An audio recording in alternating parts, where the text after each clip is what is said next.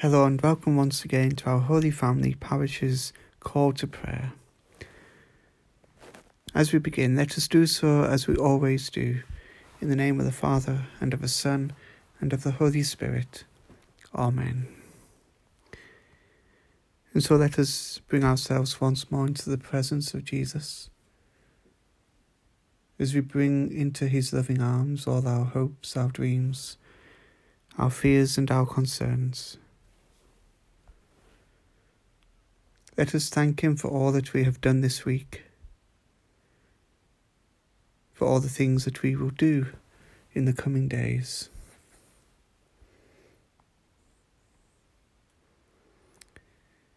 And let us acknowledge that we don't always get things right, that we have to say sorry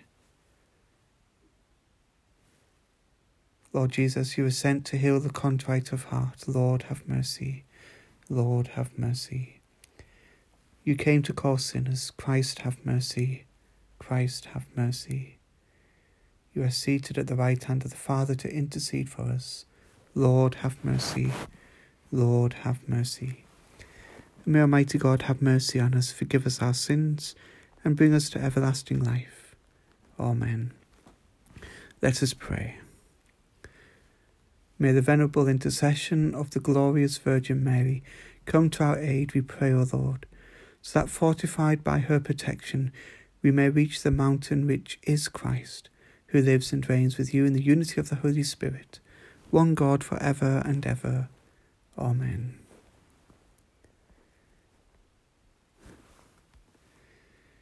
On Thursday this week, we celebrate the wonderful feast of Our Lady of Mount Carmel. Um, Holy Scripture celebrates the beauty of Mount Carmel, where the prophet Elijah defended Israel's pure faith in the living God.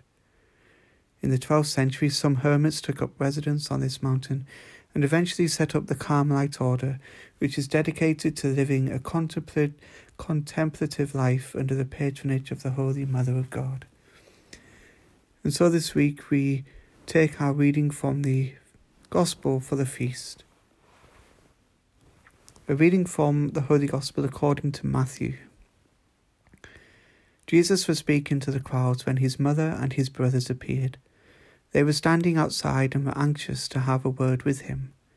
But to the man who told him this, Jesus replied, Who is my mother? Who are my brothers? And stretching out his hands towards his disciples, he said, here are my mother and my brothers. Anyone who does the will of my Father in heaven, he is my brother and sister and mother. The Gospel of the Lord.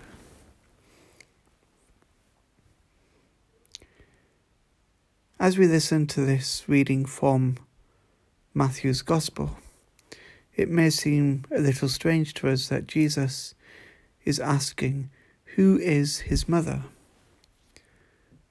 We all know that his physical mother is Mary. We know that Mary is an important person to her. We hear in John's Gospel at the wedding feast of Cana that it is Mary who points towards Jesus. And this is something that she constantly does throughout the Gospels. Although we don't always hear her doing this, she is there pointing to Jesus, pointing away from herself, pointing towards her Son. And so, as we reflect on this gospel this week, let us ask ourselves are we a brother or sister to Jesus? Are we a brother and sister to other people? Jesus says that anyone who does the will of my Father in heaven is my brother and sister and mother. We also hear in another passage in the Gospel of Matthew that anyone who does this to the least of his brothers is a brother of Jesus.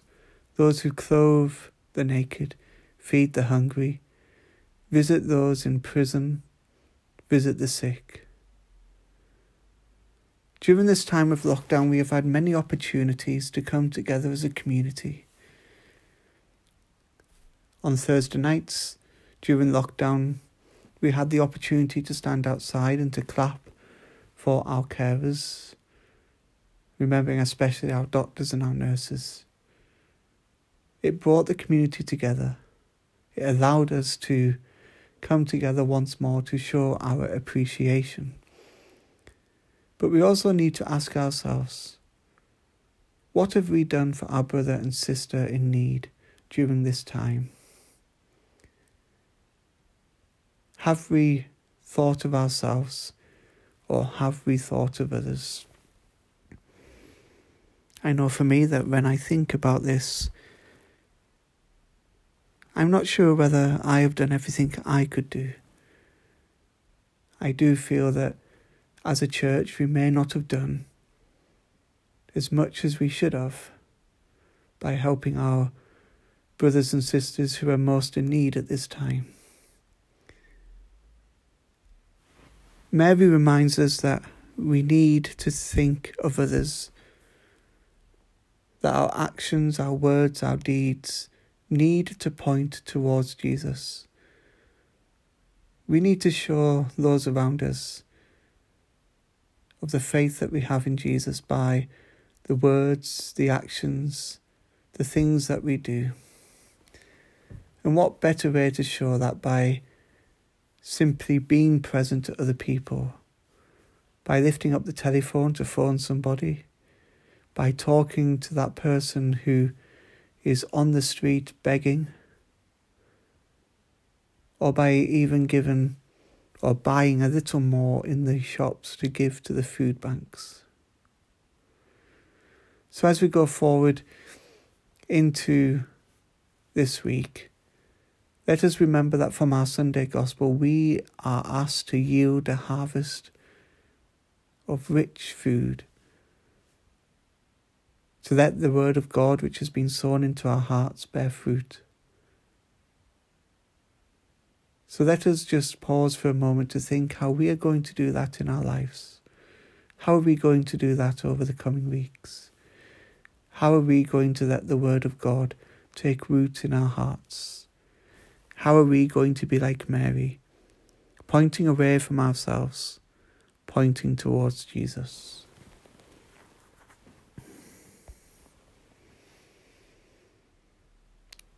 And so let us pray. Let us pray for ourselves that we may bear a harvest of good works, that the word of God sown in our hearts and our lives may be fruitful in the way in which we live our lives, that it may transform us. And let us pray for those who are most in need at this time, remembering all our brothers and sisters who are less fortunate than ourselves, those in desperate need of help at this time for those who are searching for that help but unable to find it.